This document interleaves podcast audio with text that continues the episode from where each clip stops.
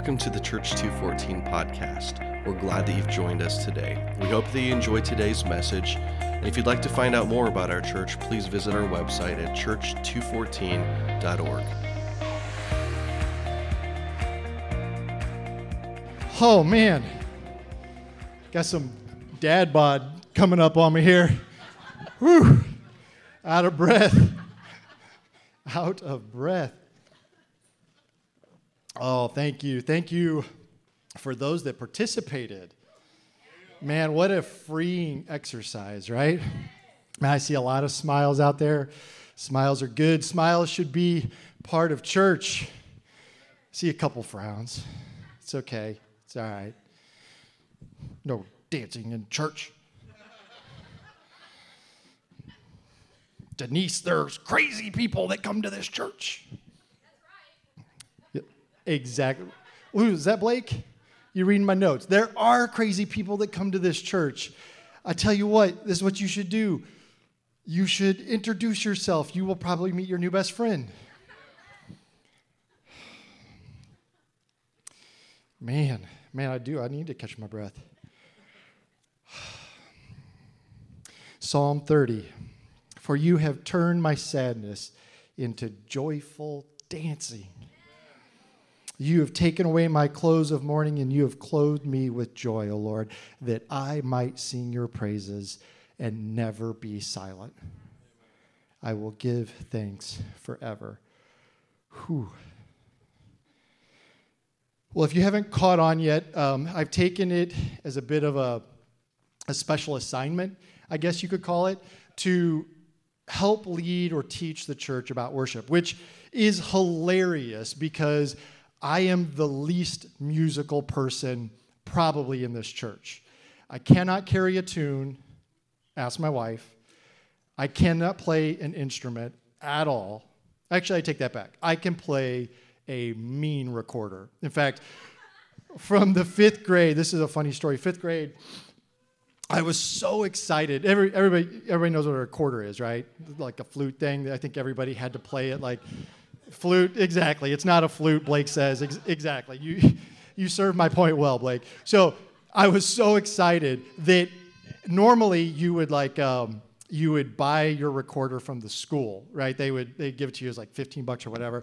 I was so excited to learn how to play the recorder that I convinced my dad that we needed to go to the music shop and buy a recorder ahead of time. So I was the only one that had this like race spe- you know, like really cool recorder. It was like everybody else's was like plain, like vomit brown looking, and mine was like black and ivory and had like racing stripes on it. It was like the coolest recorder in all of fifth grade. I think I was first chair. I don't know. Maybe uh, it was. It was pretty cool.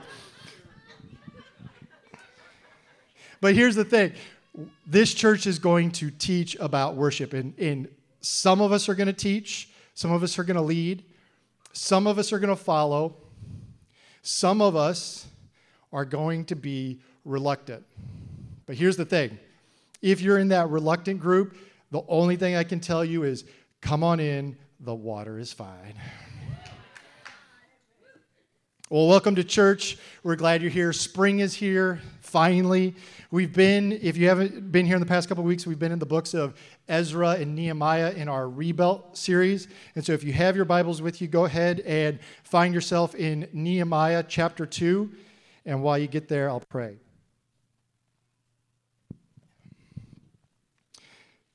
Father God, Lord, we, we are so thankful for your sacrifice, Lord. We want to be a people of joy.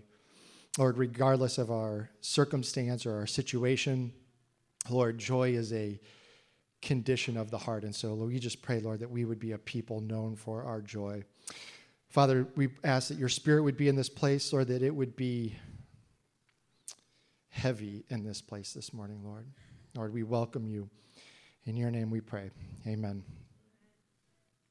Well, a couple weeks ago, uh, Isaac kicked us off in our Rebuilt series, and he took us through uh, basically a 30,000 foot view of, of the books of Ezra and Nehemiah.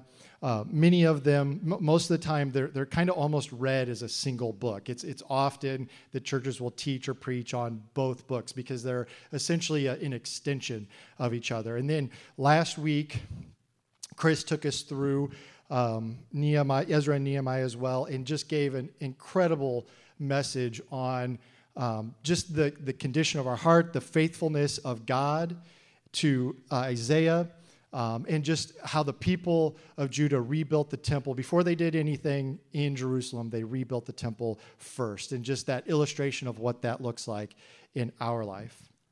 And so today we're going to pick up in Nehemiah. And so, to give you a little bit of context, um, Nehemiah is in uh, captivity. He's part of the exiled Jews in Babylon. And at the time, Nehemiah is the cupbearer. Now, I don't know about you, but when I first kind of heard that as a child, I'm like, cup, cupbearer, okay, so he's like this little guy that, you know, probably has an insignificant role. But the reality is, is that the cupbearer in ancient times was a significant role.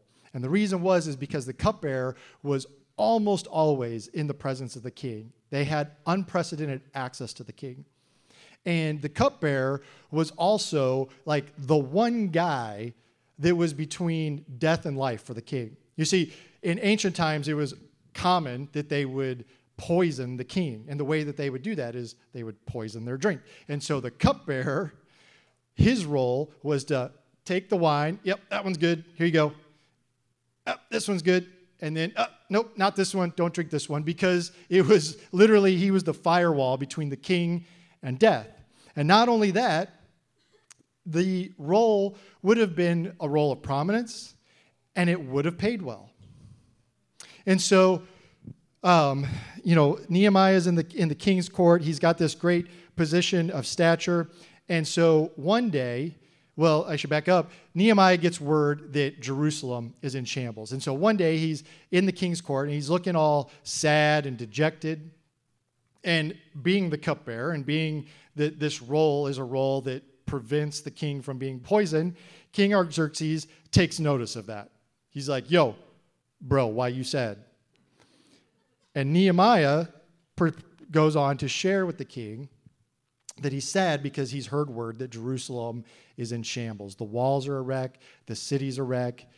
He's been, Nehemiah's been fasting and praying about how to address this or deal with it. And, and King Artaxerxes says, Hey, how can I help? And so Nehemiah requests a leave of absence to go back to Jerusalem. And the thing that kind of cracks me up about the Bible sometimes, I don't know about you, but sometimes I read the Bible and do you ever see these little humble brags that the Bible does? Have you ever noticed those? You, do you guys know what a humble brag is? It's like a humble brag is like when you want to pat yourself on the back, but you do it kind of in, under this cloak of humility. No? Oh, come on. Come on. Christians are the reigning world champions of the humble brag. It's like, oh, that was a really good message. Oh, but only for God. You know, it's like, we rock at this tactic. And so in Nehemiah chapter 2, starting in verse 8, it says, and in this, so this is Nehemiah recording what's happening, but also this is like the conversation with King Artaxerxes. So he says, And please give me a letter addressed to Asaph, the manager of the king's forest, instructing him to give me timber.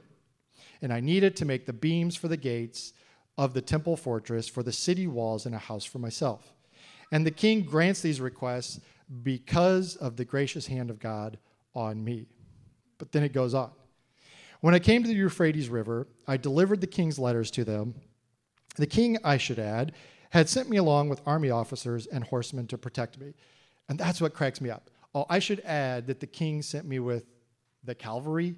Like literally, Nehemiah went with the cavalry, the most predominant, yes, uh, kingdom in all the world and one of the most powerful people in the world, and he sends him with the cavalry. And not only does he send him with the cavalry, he literally sends him with a royal degree, decree that says, Get out of my way and give me anything I need to complete what I'm called to do. And it just kind of cracks me up. These like, oh, and by the way, I had you know armed horsemen and army, and they were just tagging along behind me. It's cool. Don't mind them. So Nehemiah gets to Jerusalem, and when he gets there, he he does what any good leader does. He assesses the situation before he really makes any decision on what to do. So he assesses the city. More importantly, he assesses the walls around Jerusalem. And then he comes to the people of Jerusalem and he shares what God has called him to do. He shares what God's called him to do. He says, Hey, this is what God has called me to do. And not only that, I have explicit authority from King Artaxerxes to commence the rebuilding of the wall. So here they start.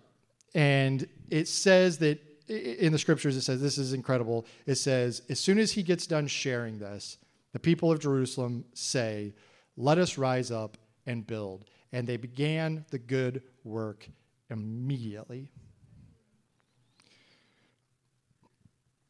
A few weeks ago, or I guess it was last week, Isaac shared that how important and critical the genealogies are in the Bible, and how oftentimes I'm, you know, I, am guilty as anyone. We'll kind of skip over the listing of the names, right? For one, they're hard to pronounce. Two, it's kind of boring. You're like, yeah, yeah, get this guy, get this guy. You scroll down, and then you start to look. Has anybody ever done this? You look, you're like, oh, wow, that's like a whole chapter.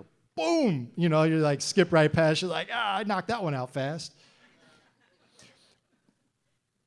But it's critical the names the genealogies and the reason are for, for two reasons right so the first is it's a record of the faithfulness of god in the Bible. It is a way for the Bible to record for future generations, centuries later, the faithfulness of God and the faithfulness of the people of God.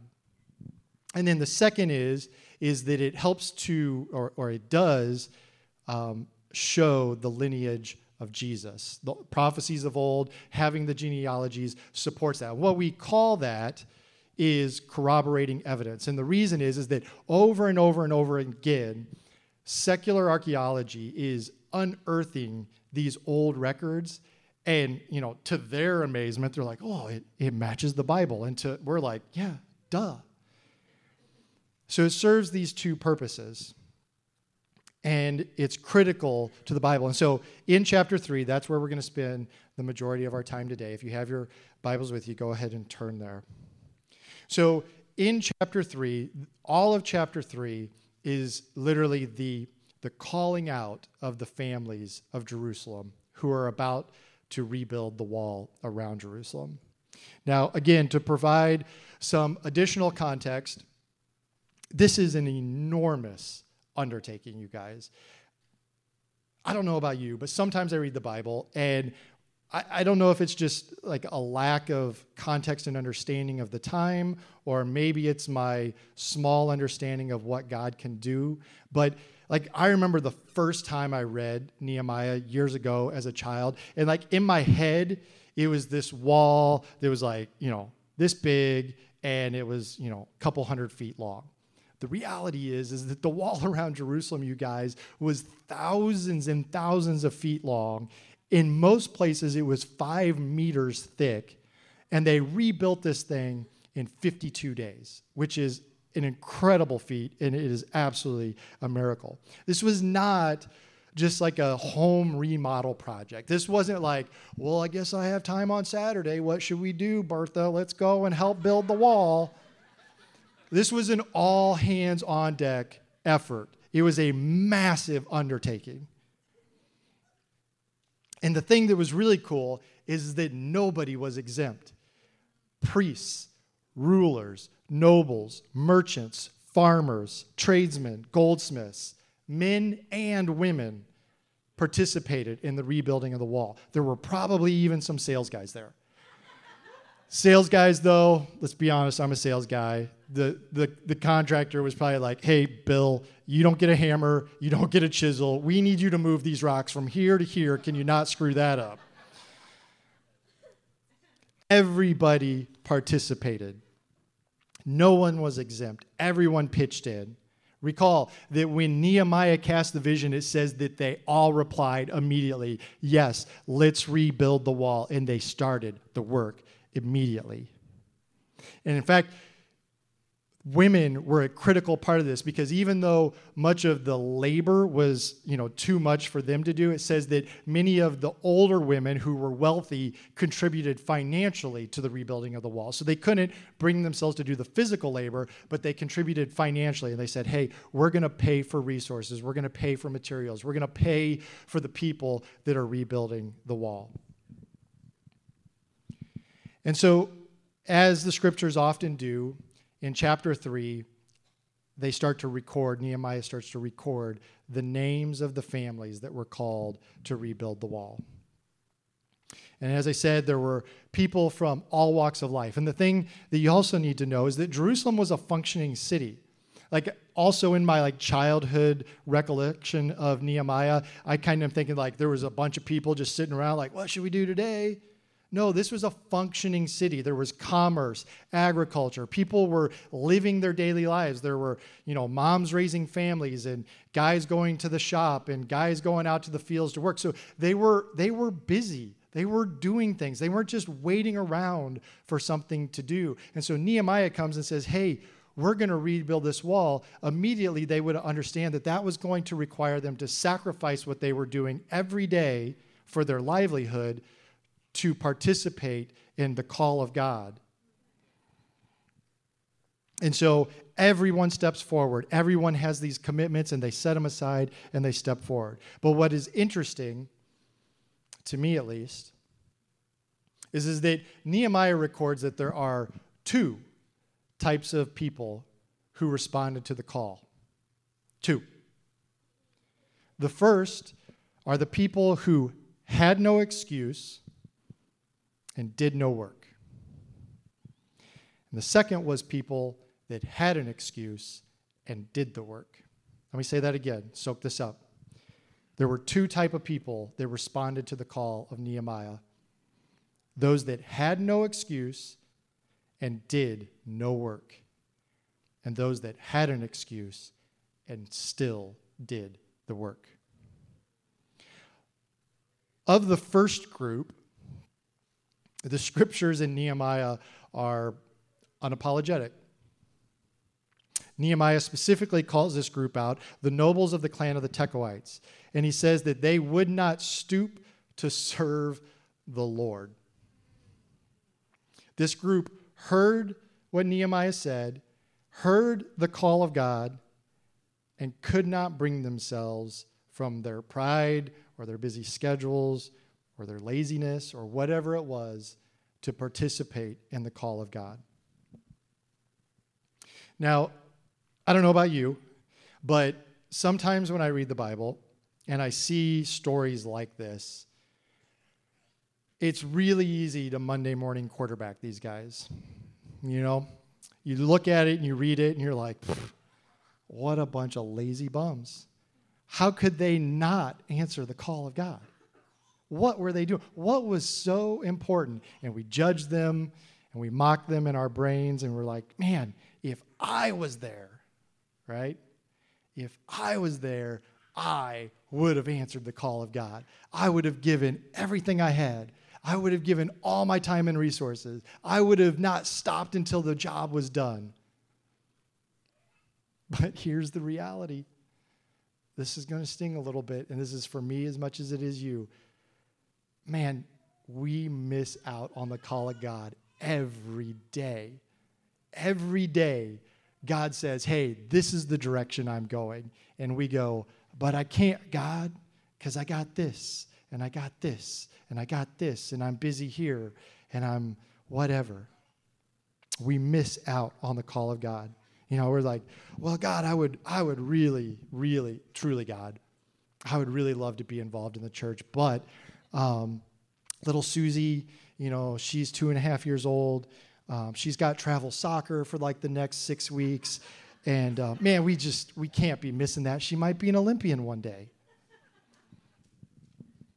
That's not an actual example, by the way. If, if that hit home a little bit, I apologize. Heather's probably taking a note. This may be my last time preaching.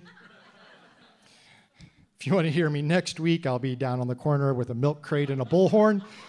It was a pleasure being with you today. But the reality is, guys, is that we all do it. We all do it. We all make these excuses. And here, this is in all seriousness, in all seriousness, the people of Judah were so annoyed by the nobles of the Tekoite clan that it says that 600 years later, they were still complaining that the Tekoite nobles did not lift a finger to build the wall. 600 years later.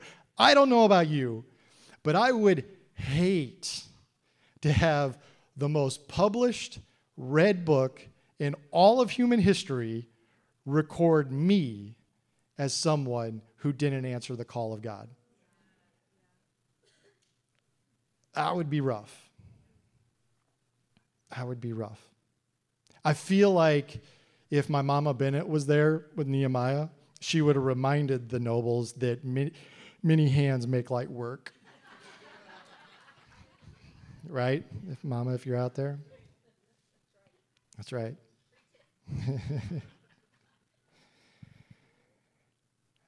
I wonder sometimes what God will record of us.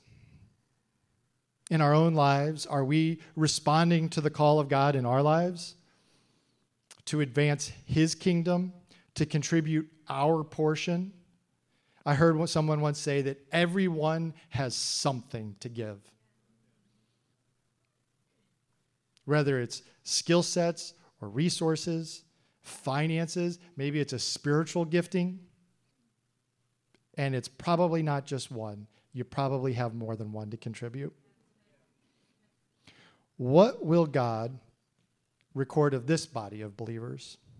Do you ever ask yourself that? I do. What will be said many millennia from now about this group, about this church? Did we answer the call of God in our life, in our season, in this city?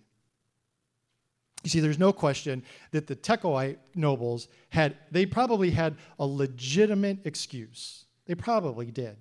But that's the thing. There's always a legitimate excuse. There's always a reason why we can say, God, that sounds great, but I got this thing that I got to take care of. Many years ago, shortly after I got married to Heidi, um, we weren't, we, were, uh, we weren't, I wasn't living at home, um, obviously. That would have been weird. Um,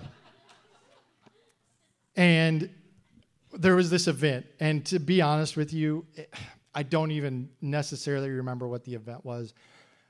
But my mom called me, and Heidi and I were invited to the event.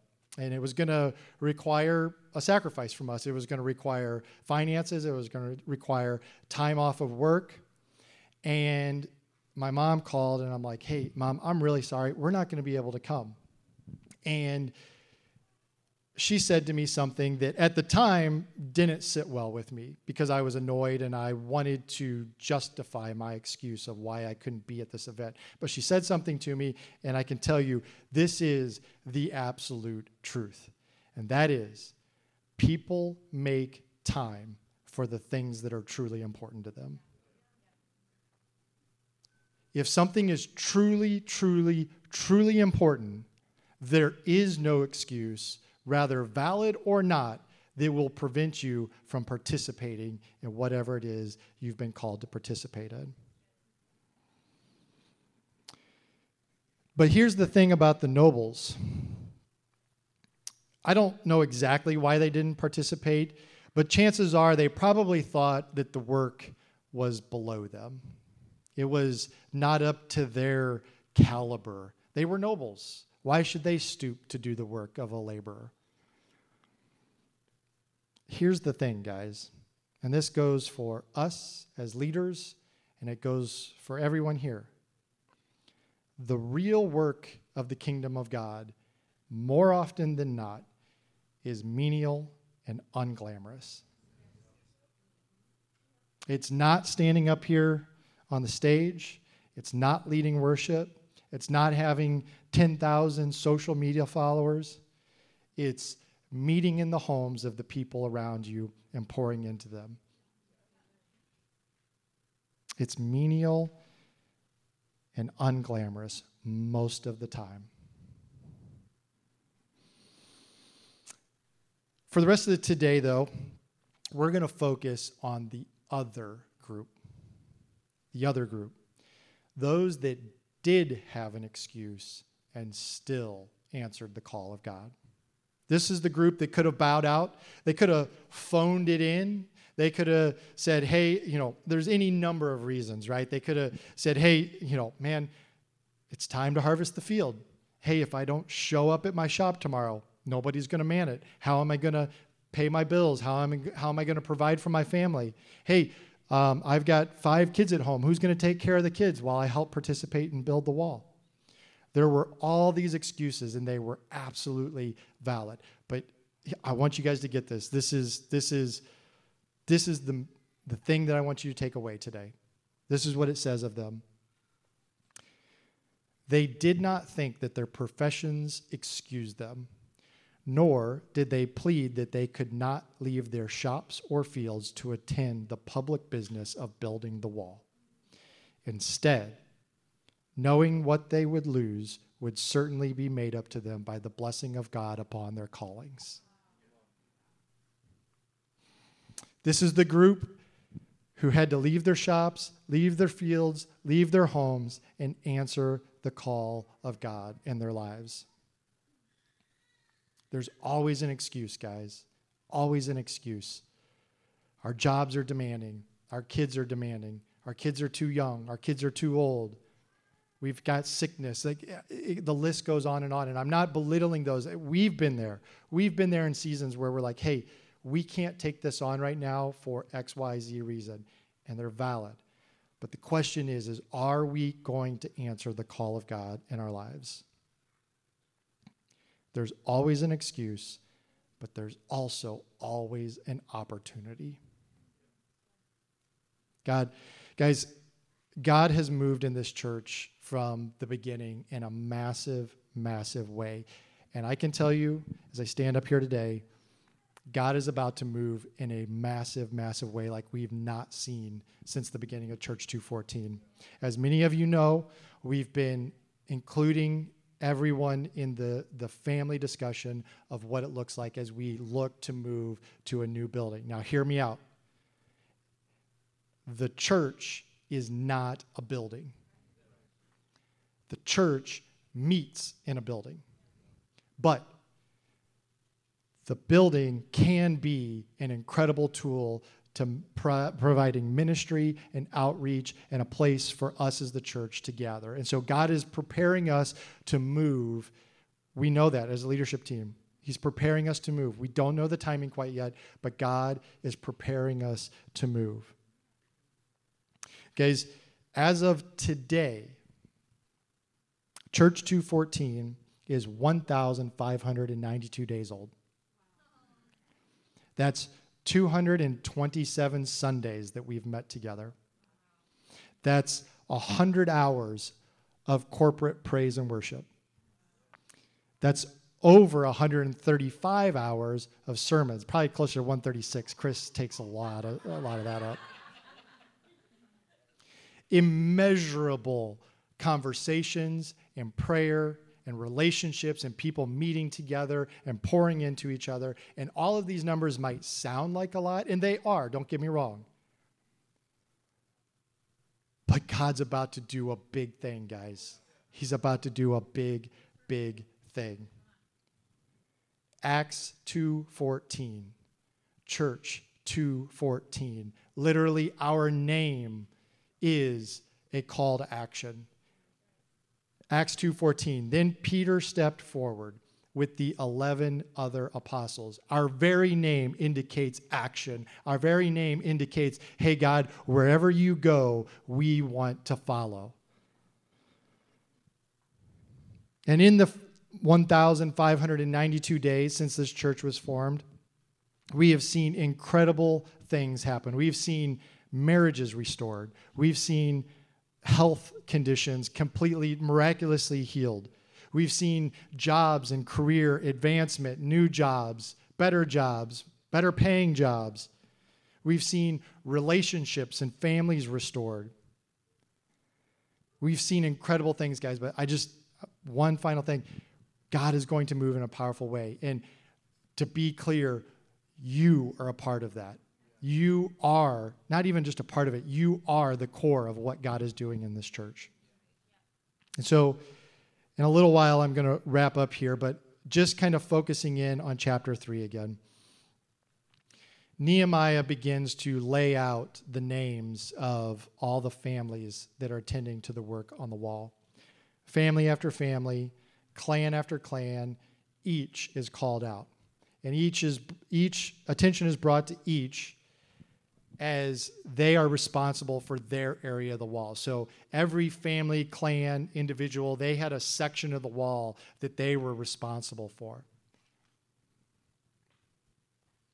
But as important as the names are, and they are important, as we laid out before, the names are critical. But as important as the names are, as I was reading through Nehemiah, there was one thing that stood out to me even greater than the names.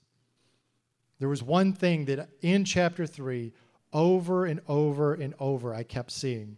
One phrase in chapter 3, it starts out that it, would, it calls out the, the group or the family or the clan, and then it says, and next to them. And then it would lay out another family, and then it would say, and next to them. And it goes all throughout chapter 3, over and over and over and over again. And next to them. And next to them. Showing unity, showing that this wall while by the miracle of God required the people of God to step forward together and to build the wall together and next to them. Church, I don't know about you, but man, I want to be recorded as somebody who answers the call of God in my life. As somebody who says, God, I don't have all the details. Man, my schedule is busy. We've got three kids, a busy job, all this sort of stuff but don't let me be somebody miss, that misses out on the and next to them part of my life. So here's what we're going to do. Um, I asked Holly to prepare a list of all the names of the people that attend this church, all of the family units. And we guys we don't know quite yet where god's leading. We know that he's stirring. We know that he's doing something. We know that we're just patiently waiting as he makes it abundantly clear when we are to step forward and we're a part of it and you're a part of it and all of us need to have the mentality of and next to them as we move into this next season there's going to be some of us that can contribute physically you have skills you have talents way better skills and talents than i have most likely Maybe you have financial resources that you can contribute. Maybe you have spiritual resources that you can contribute. Maybe you have none of that, but maybe you're good with kids and you're like, hey, let me have your kids so that you can go serve and next to them. There's a place for everybody, and chances are, guys, most of us have more than one gift that we can contribute. So here's what I want you to do I want everybody to stand up. I'm going to read off every name of every family in this church. And as I read your name off, I want you to come forward. And I want you to take one of these Sharpies and I want you to sign your family name to this mock wall here. Make it pretty because we might use this somewhere someday. Don't put any chicken scratch up there. Sign your name to the wall.